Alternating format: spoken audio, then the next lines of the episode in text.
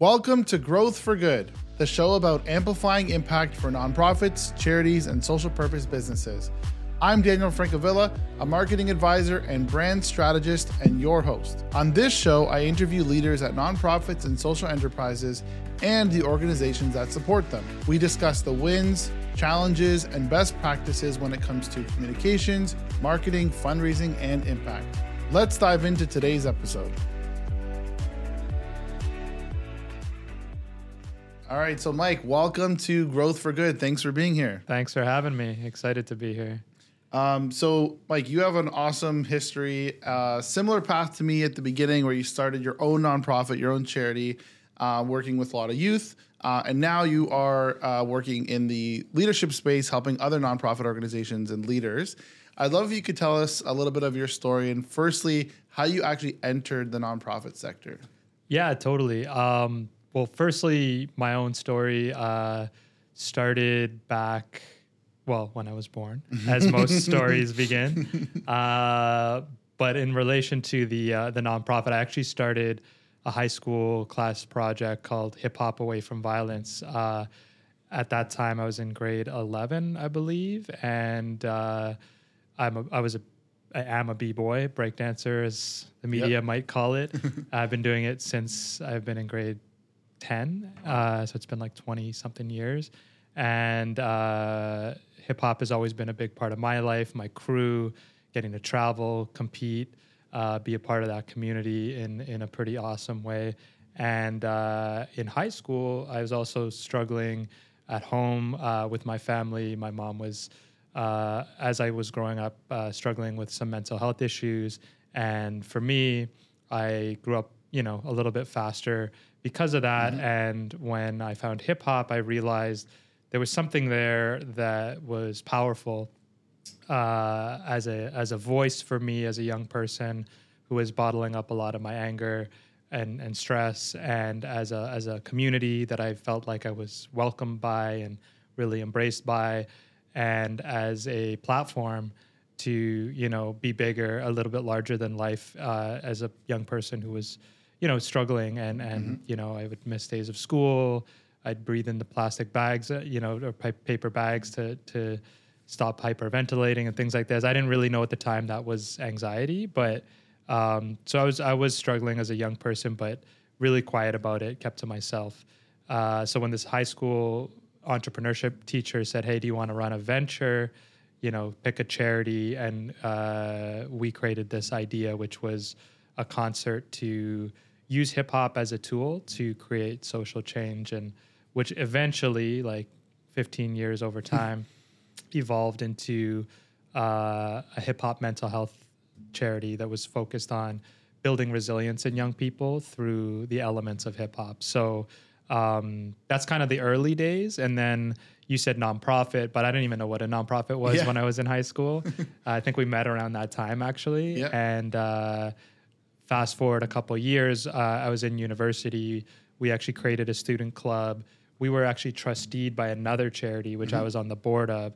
So we went through all the types of registration. A lot of people will ask me like, should I register a charity? And I'm like, I don't know. you know, like there's a lot of questions. Actually, over five years, we took on like six different forms of registration wow. from a, you know, a high school class project, unincorporated, to a student club at York University, to a trusteed group with a charity called Leave Out Violence, to uh, a nonprofit. Then we applied for our charitable status, which we finally got. So we kind of went through the ringer, and yeah. that process was literally over five years. So um, by the time I was leaving university, I was kind of faced with the question like, you know, what am I doing with my life? Uh, I graduated in business. And uh, over that time, we were building what, what later was called the Unity. We changed the name from Hip Hop Away from Violence to Unity. Got it. And um, we were going into schools and doing outreach directly into communities um, that you know didn't have necessarily access to you know top hip hop artists in the city. And uh, Unity took pride in really bringing in the best, uh, you know, DJs, graffiti artists, b boys, b girls, um, spoken word artists. We even expanded to, and who are also great artist educators and then we expanded to like after school programs and community based programming and you know, just kept expanding and expanding. But we didn't really have a plan to do so, and uh, you know, that's kind of how the genesis of all this happened. And sort of fast forward 15 years, I'll tell you about that later. But Yeah. you know, I did eventually decide to leave, and uh, and that was a really hard choice. Um, which I think we need to do better in the space of nonprofits. You know, learn to let go of the things that we're maybe part of creating and create space for others to you know carry on those those uh, missions. And if they're not meant to be, you know, let them let them go. Uh, which is another hard thing that I think uh, a message to folks out there. You know, let go. If it wasn't meant to sustain, then you know that's okay and and you don't need to to hang on to it forever uh, as i didn't and you know was not on the board not employed after in any way not consulted Fully disconnected. fully disconnected so uh, highly encourage it and definitely i speak a lot to the succession piece Mm-hmm. um, i mean i fast forwarded a lot there but uh, you know if anyone's curious about that conversation it's one that i you know i'm really passionate about having because i think i looked up to a lot of my mentors who were doing a horrible job of it and uh, unfortunately i just really just did not want to kill the very thing that i cared so much about. Um, you know it's like letting your kid go off to university or to school. You gotta you know you gotta let them go. So um, anyways i did fast forward a lot there. So you know feel free to re- rewind me a little bit. For sure, I, I love that you shared that story with a lesson at the end too, because that's that's really common. And and people, whether you're a founder or just a leader, you take often take on a big burden, um, and you don't really look at the the bigger picture and what is there actually an option for it to exist without you there, right? And look at how that can happen. So, kudos to you for for doing that. I actually remember because I did follow you, you know, closely at the time uh, with Unity, uh, like when you were when you were leaving, and I was like, wow, like I, I I- it like made me pause for a second too. Um, I think from the perspective of you know you're super passionate about this. This is like your life's work. Like, how do you? So I'd love if we could chat a little bit about that. Like, how did you go about kind of making that decision to transition out for your organization? Yeah, so so Unity over those 15 years, which is a long time, Yep. uh, started around 2004. I think I left in 2018, so maybe my math is off. 2003, uh, but over 15 years, we built the organization. We created an incredible team. We built it from a completely volunteer organization to having 15 full-time staff, 80 artists across Canada, a national charity in, in different uh, cities Amazing. I remember going to your office in Toronto. we had an office Yeah. eventually. Yeah. Um, we ran a big festival that had some major headliners. We had programs all all over, uh, and and amazing people on our team, who many of which are still there, uh, even five years later since I've left. Wow. Which is an amazing. Uh, you know, I'm just really so happy to see that, and, and Mm-hmm. so proud of what they've continued to do. Um, but to your question, uh, you know, my my identity was very wrapped up in it. You know, Right. as a hip hop practitioner, b boy, still to this day, I still practice and, and get down. Um, I relate a lot of my philosophies in life to like the creation process on the dance floor and like the way you know gravity is not really forgiving, and you know uh, you kind of got to work with the momentum that that comes with falling, for example. And and I often use a metaphor like building the plane while flying it. So Right. it's it's something I talk about a lot in in my book and just in life where you know no one really knows what they're doing but you know if you have an idea that, and you see a gap in community or or in a specific community that maybe you're part of you know try something and you know obviously you know when it involves people's lives we need to be careful. We need to be uh, respectful. We need to listen and and listen listen to the needs of people.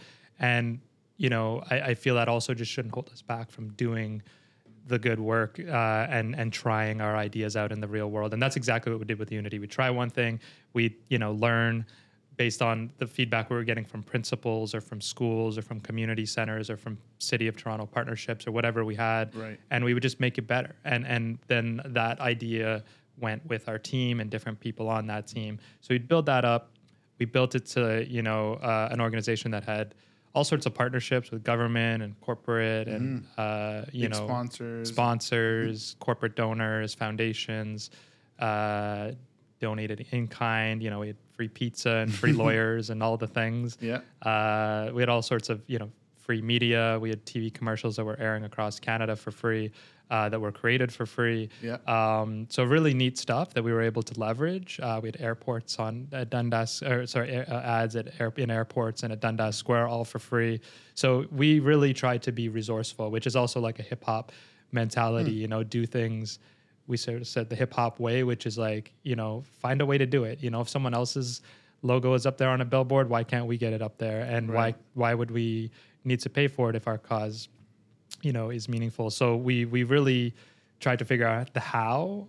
If we saw something we knew we could do it. And even if we when we didn't see things we're like we can we could try this. We can manifest this. We can make this a new thing. Uh, you know there's a lot of broken systems out there. And we always ask like like in hip hop we say um, you know if there if you're inspired by a move that you see so if i see this billboard i'm like oh i want to get up there. I want to be there. You know if you're inspired by something you don't directly copy it but you kind of flip it and uh, you make it your own. Right. and you add your own personality your own style your own context and you make it your own. That's exactly what we did at unity. So in terms of the um, that build up when we when when we I got to the end, I like Unity was my life, and you know it was it was a bit of a. I, I saw two people that I really respected struggle to let their organizations go, and uh, then it became three, then it became four, and I'm like, this is weird. And uh, as much as I respected those people, uh, I saw them struggling in that they centered themselves so much in the work that it was impossible for them to remove themselves. And because of that, they felt that they were needed. So, what I would suggest is like, how do you decenter yourself? How do you pass off those relationships to members of your team? Bring people into those meetings, you know, like, uh, don't be the speaker if you're being interviewed for the media. You know, give that to a team member. Um, you know, put other people at the front and slow, but you can't just do that right away. Like it took time to like un Mikey the organization and Yeah. like push other people forward because it did start a lot based on you know my story and some of the stories that course, yeah. fa- founded the organization but i sort of you know pushed that away and, and push other people forward.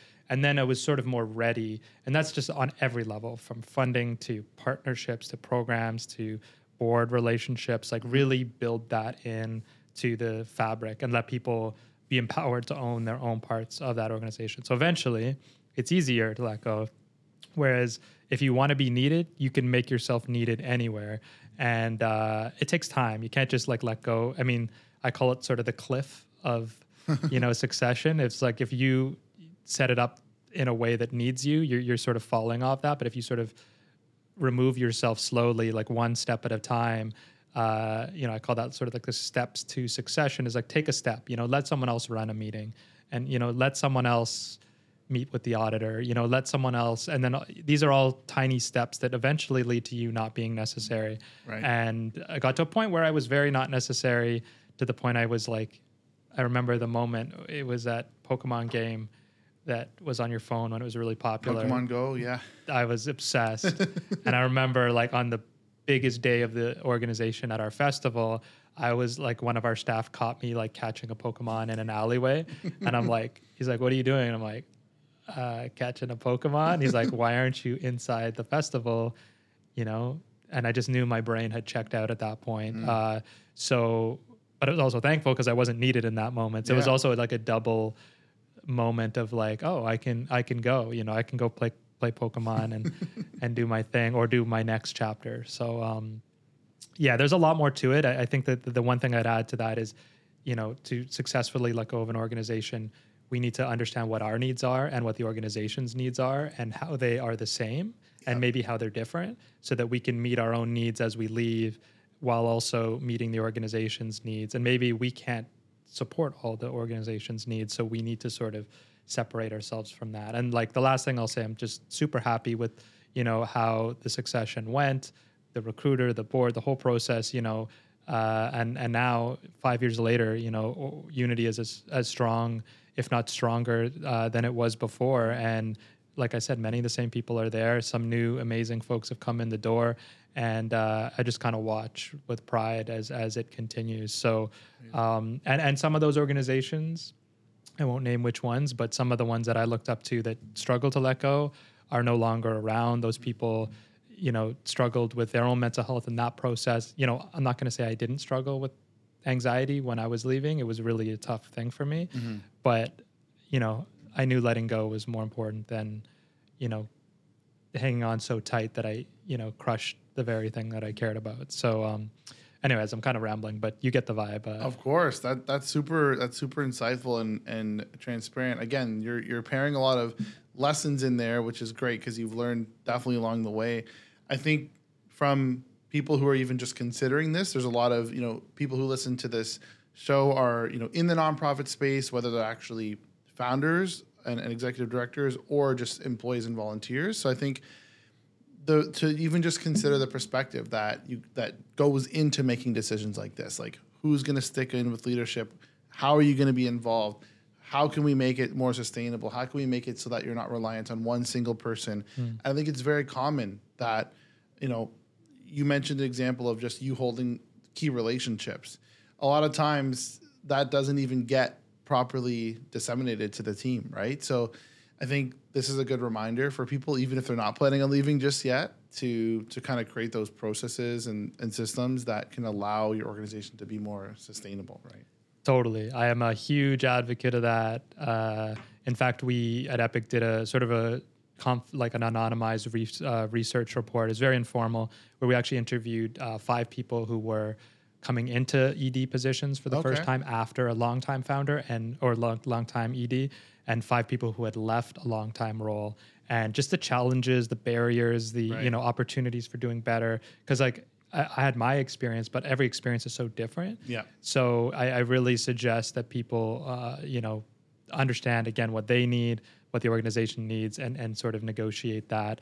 Uh, and, and you know, everything's important. The funding, you know, I've seen orgs run out of funding. I've seen boards, you know, take too much space uh, or think they know what they're doing when they really don't know what they're doing, and actually destroy organizations. Yeah. Uh, I've seen chairs who won't leave the boards with no term limits, who, you know, inappropriately use their you know donation to justify their seat where they're just causing harm in so many ways. So you know there's so many terrible things that can happen in nonprofits and they happen so often and they're not often talked about. And i think we need to really address those things because you know the system is the nonprofit structure is is pretty broken. And you know it's good when it's good within that structure but when it's not good it gets really bad. And you know uh, and when an ed just hangs on tight and says i'm not leaving and it's hard to get them out of that seat. So like everyone can be really mature and support the cause which is why we're all there and, Right. and supporting that mission for the community. Or everyone can you know once you start putting that selfishness in there which i get why i get why like you sacrificed all these things and like Right. i get it but then why are you like why are you doing this at all? You know like you're hurting it you're hurting the thing. And like just ask yourself that question like am i hurting the thing?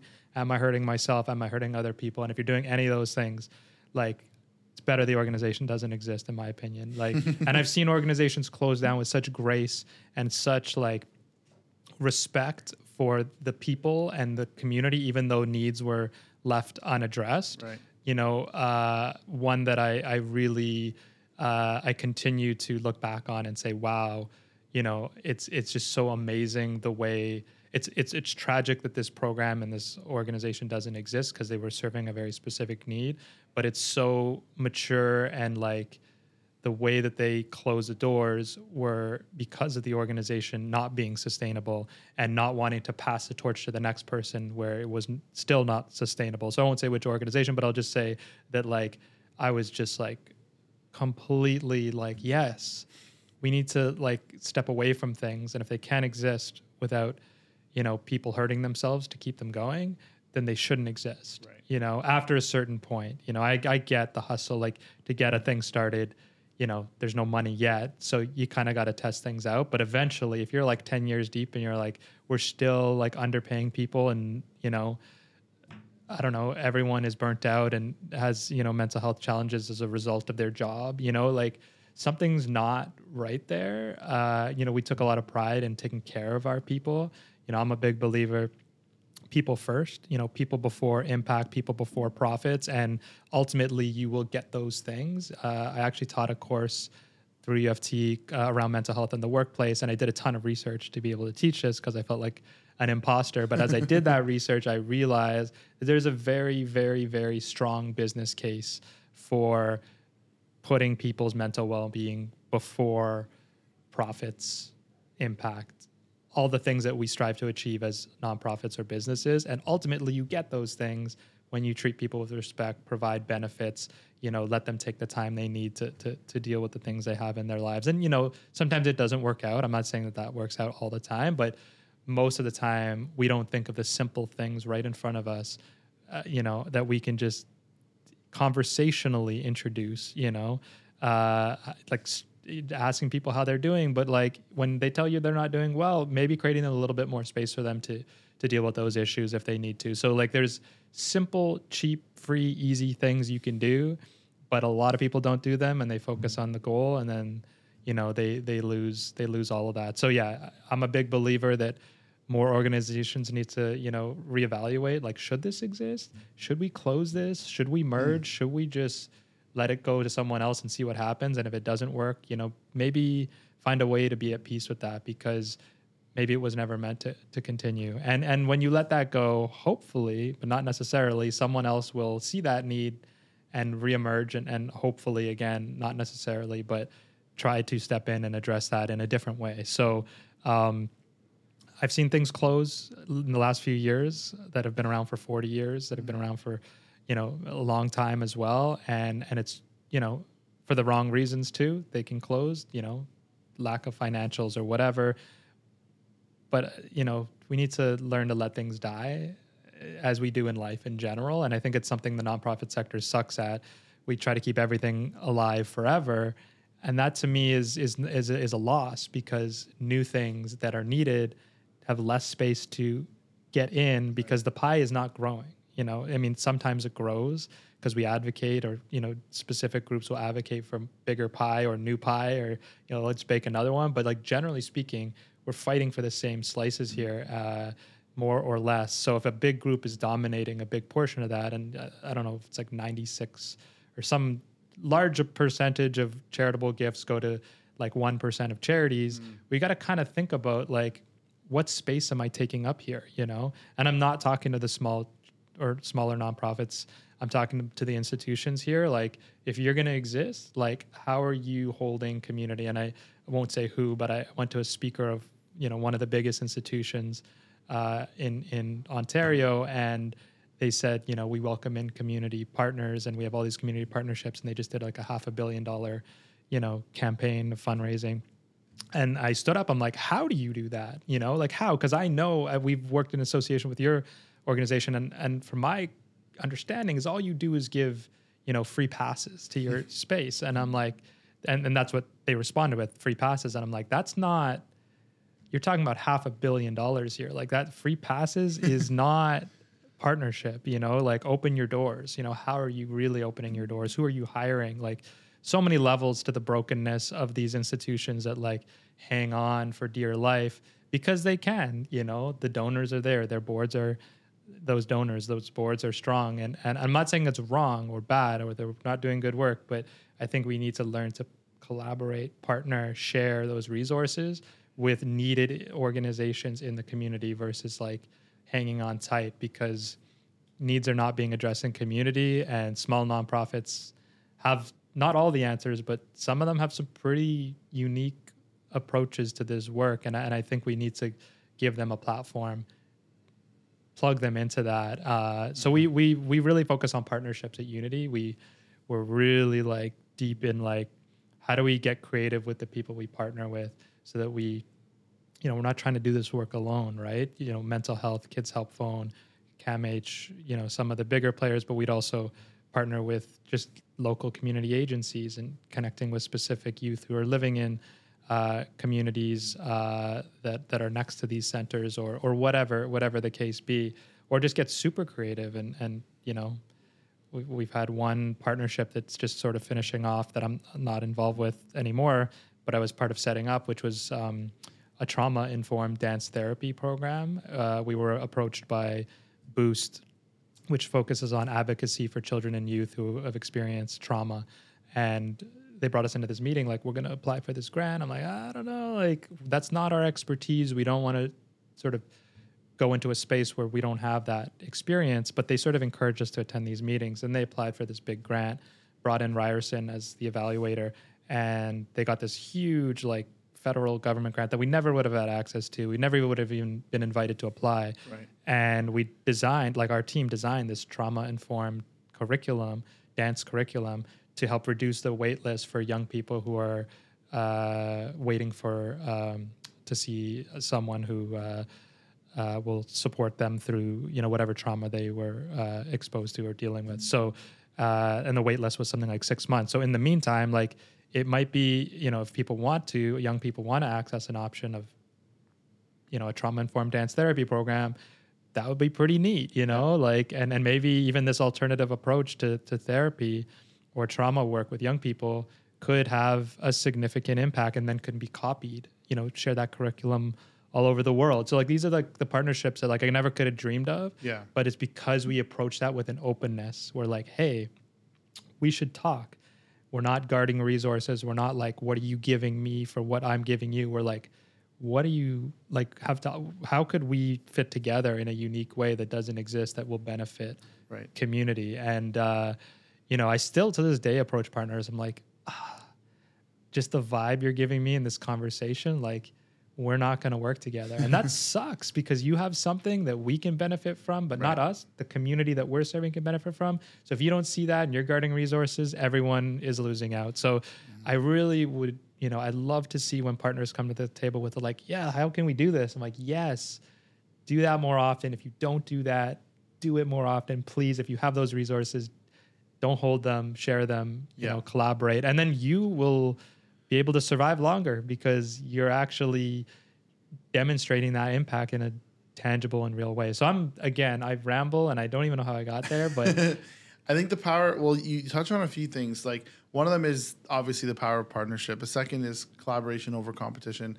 I think that that point is really important because it reminds you to look back at why you're actually doing this work, and you're doing this work not to grow an organization. You're doing this work to solve a problem or address a need. exactly And so if you can reach that goal with with partners or collaborators, whether you're taking the ownership or not in the nonprofit space, I think it's it's it's actually a bad thing to get caught up in in ownership and, and owning these assets.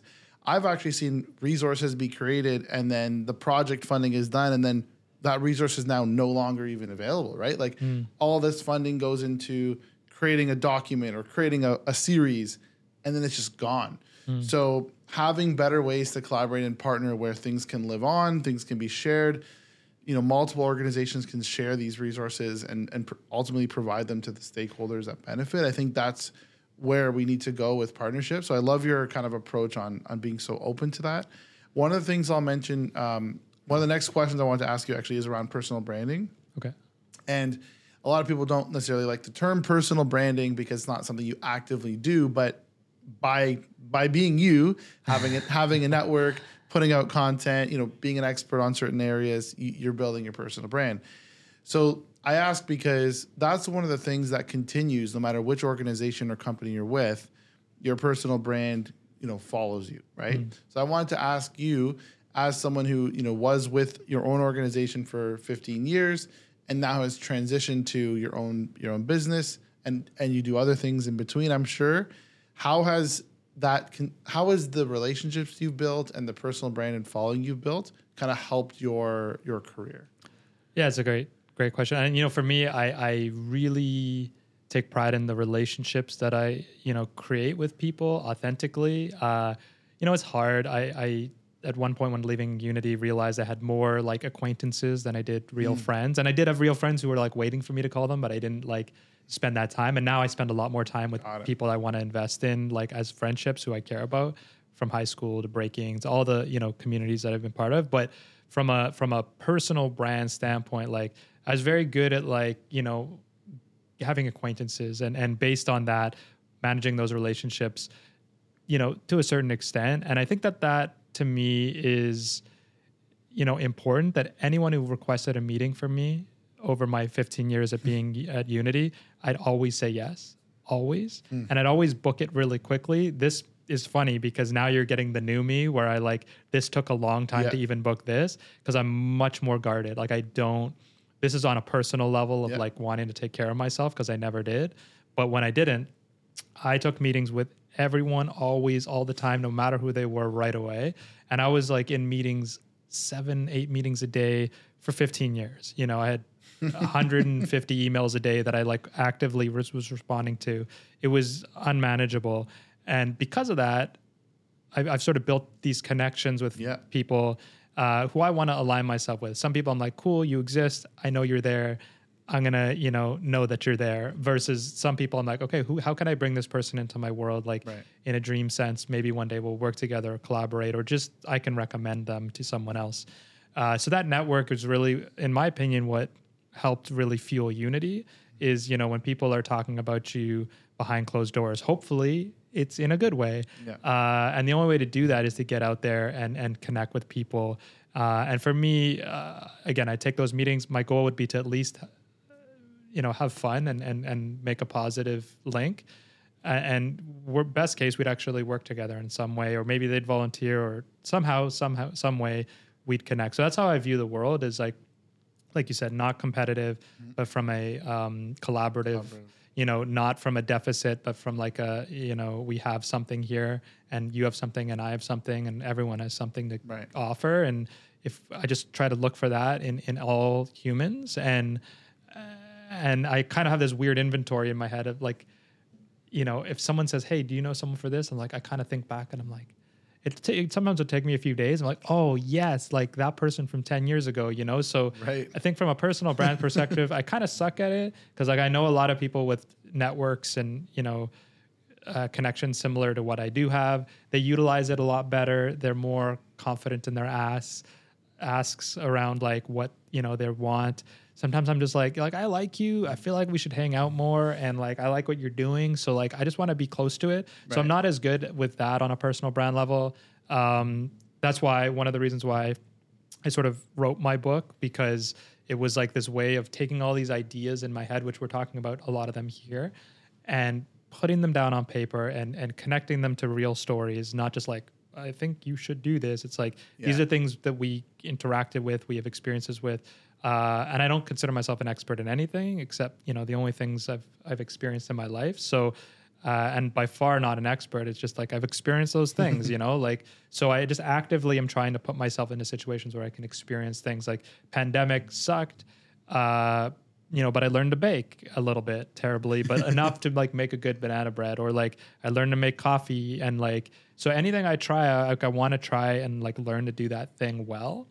Uh, and nonprofits was no different. Like I want to learn to do this well. Sometimes well is not the way it's been done before. Like coming with creative ways to do it. So from a personal brand perspective, you know, a lot of people feel like I'm all over the place, and that sucks because I miss the opportunity to connect with those people. And when people give me a chance, like I did, uh, uh, I've been starting to do like different keynotes and whatnot. And when I have had the chance, people are like, oh, like this is really interesting. It's like, yeah, like I'm not the flashy salesperson. You know, I even struggled to sell my book because like Right. I sold it when it came out. I was like hyped about it, but now I'm like, okay, I don't want to just be that guy, you know, sitting at a table 20 years from now signing the same book. But like I really love this book. Like I believe that my whole like from my personal story to all the things that I really believe in, even it was released before the pandemic and even after the pandemic, I still feel like this has all the juice of of uh, the things I truly believe in, you know. And I'm sure in ten years I'm going to look back and be like, oh, can't believe I said that. But so far,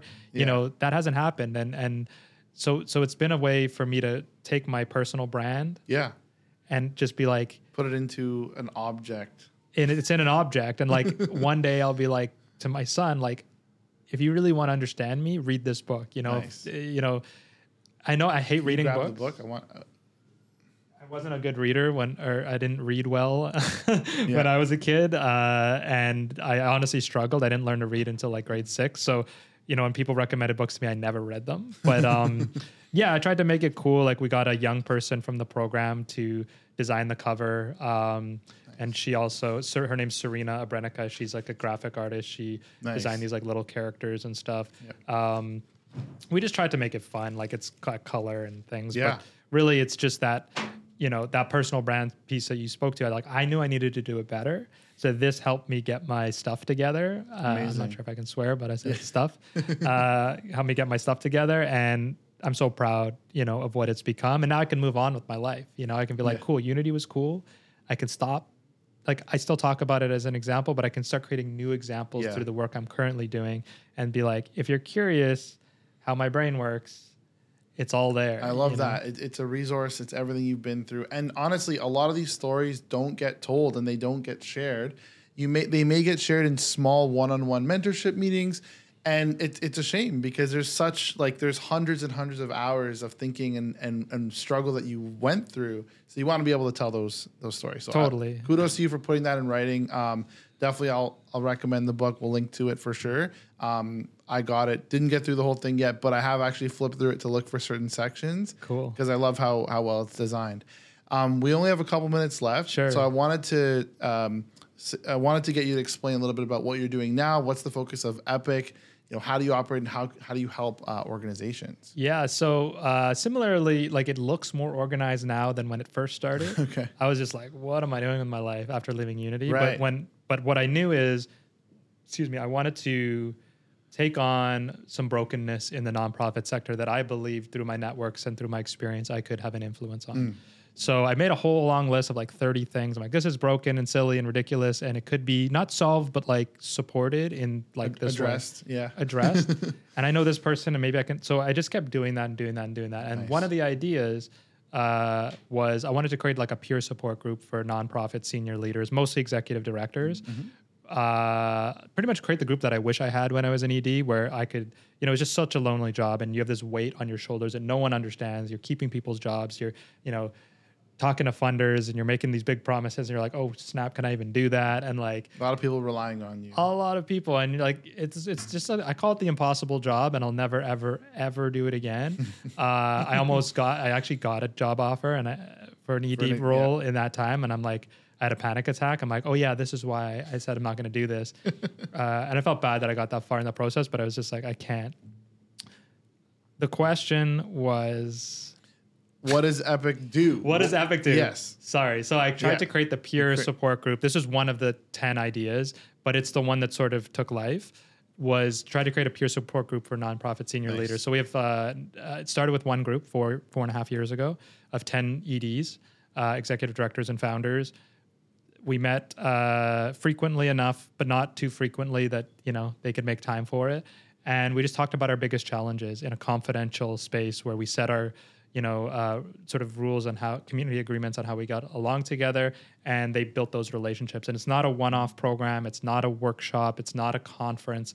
It's a forever thing. Like if you want to be a part of this, Yeah. I was part of all these fellowships and groups, which were fantastic, but they end. And when they end, you're like, oh, I really want to stay in touch with that person. Or I go to a conference, I'm like, oh, I really want to speak to the people who are invited to this thing. Everyone goes off on their own ways, and you don't have everyone's contact. Nothing. and It's gone. And Yeah. like you might get the contact list and like somehow, but it's hard to maintain those. you don't maintain those and and those are the people who actually could help you the most because they like are doing it too and like you know i remember when the pandemic hit everyone's like getting these experts to talk about how to manage a pandemic i'm like i want to speak to the people who are managing the pandemic not people who are speaking to those people who aren't doing it themselves Right. so i'm a big believer we call it collective wisdom at Right. epic where like the wisdom is in the, the the genius is in the room so how do we tap into that Nice. and Peer, uh, peer learning, it's peer to peer. There's a format in how we share our challenges. Uh, so we started with that one cohort. That one cohort came to two cohorts. Uh, now we have six cohorts. I only run only two of them. Uh, we have 60 members, Amazing. uh, and we have hopes to get that to 100. Uh, maybe by the end of this year. We're also starting a funders cohort, so we're trying to bring in Nice. people who fund nonprofits to you know learn how they can improve funding practices. We just see the value, and like the my favorite part about all this stuff is I'm hundred percent like I'm just not needed in the long term. You know, uh, the facility, you know, EDs are very capable to run these groups. Right. So we, you know, we create a process that we can train and build a new group. Uh, and, and, and I don't have to necessarily do it. And I think that's more of a powerful idea where, you know, it's not like training hip hop artists to be artist educate. Like it was a very specific niche back in the day with Unity, which is fine and it's great. But this is much more scalable and we hope to scale it because we're seeing that impact. And like honestly, I had my son with my wife uh, about a year and a half ago. And at that time, I was just like struggling. We weren't sleeping. It was really tough. And I was like, I can't do this. You know, I can't do anything right now. And people kept coming back. Like we have people in their fourth year of this program who are just like ready to sign up for their fifth year. And I'm like, okay, this is needed. I can't walk away from this. You know, we have an amazing team, Shelly and Galad and um, Biju and John and and, uh, and Rakesh has been working with us. I know he's uh, Nice. on this that was on the podcast. So Yep. I'm just really enthralled by this work. I'm I'm drawn back into it. I'm like, ah, we got to do more of this. But like, it's because that need is is is being You're served. providing, yeah, you're serving a need. You're providing real value, and and obviously it's a it's a gap. This doesn't exist. I, I was gonna before we wrap, or sorry, as we wrap up, I was gonna ask if you had you, you've shared a ton of tips throughout this, which I love. Um, are there any from a storytelling, marketing, positioning standpoint on how? Because the reason I ask that is one, we talk a lot about marketing in order to amplify your impact, right? I know in nonprofits we don't always use the word marketing, but it's more about communications, reporting, storytelling, showcasing this, this impact. What's really important is that the stories that are maybe being told in those groups or being told one to one are actually communicated to potential sponsors, donors, partners, right? Mm-hmm. So from your years of experience, you know, running a nonprofit and actually consulting with them, uh, do you have any tips for current nonprofit or charity leaders on how they can better showcase their impact?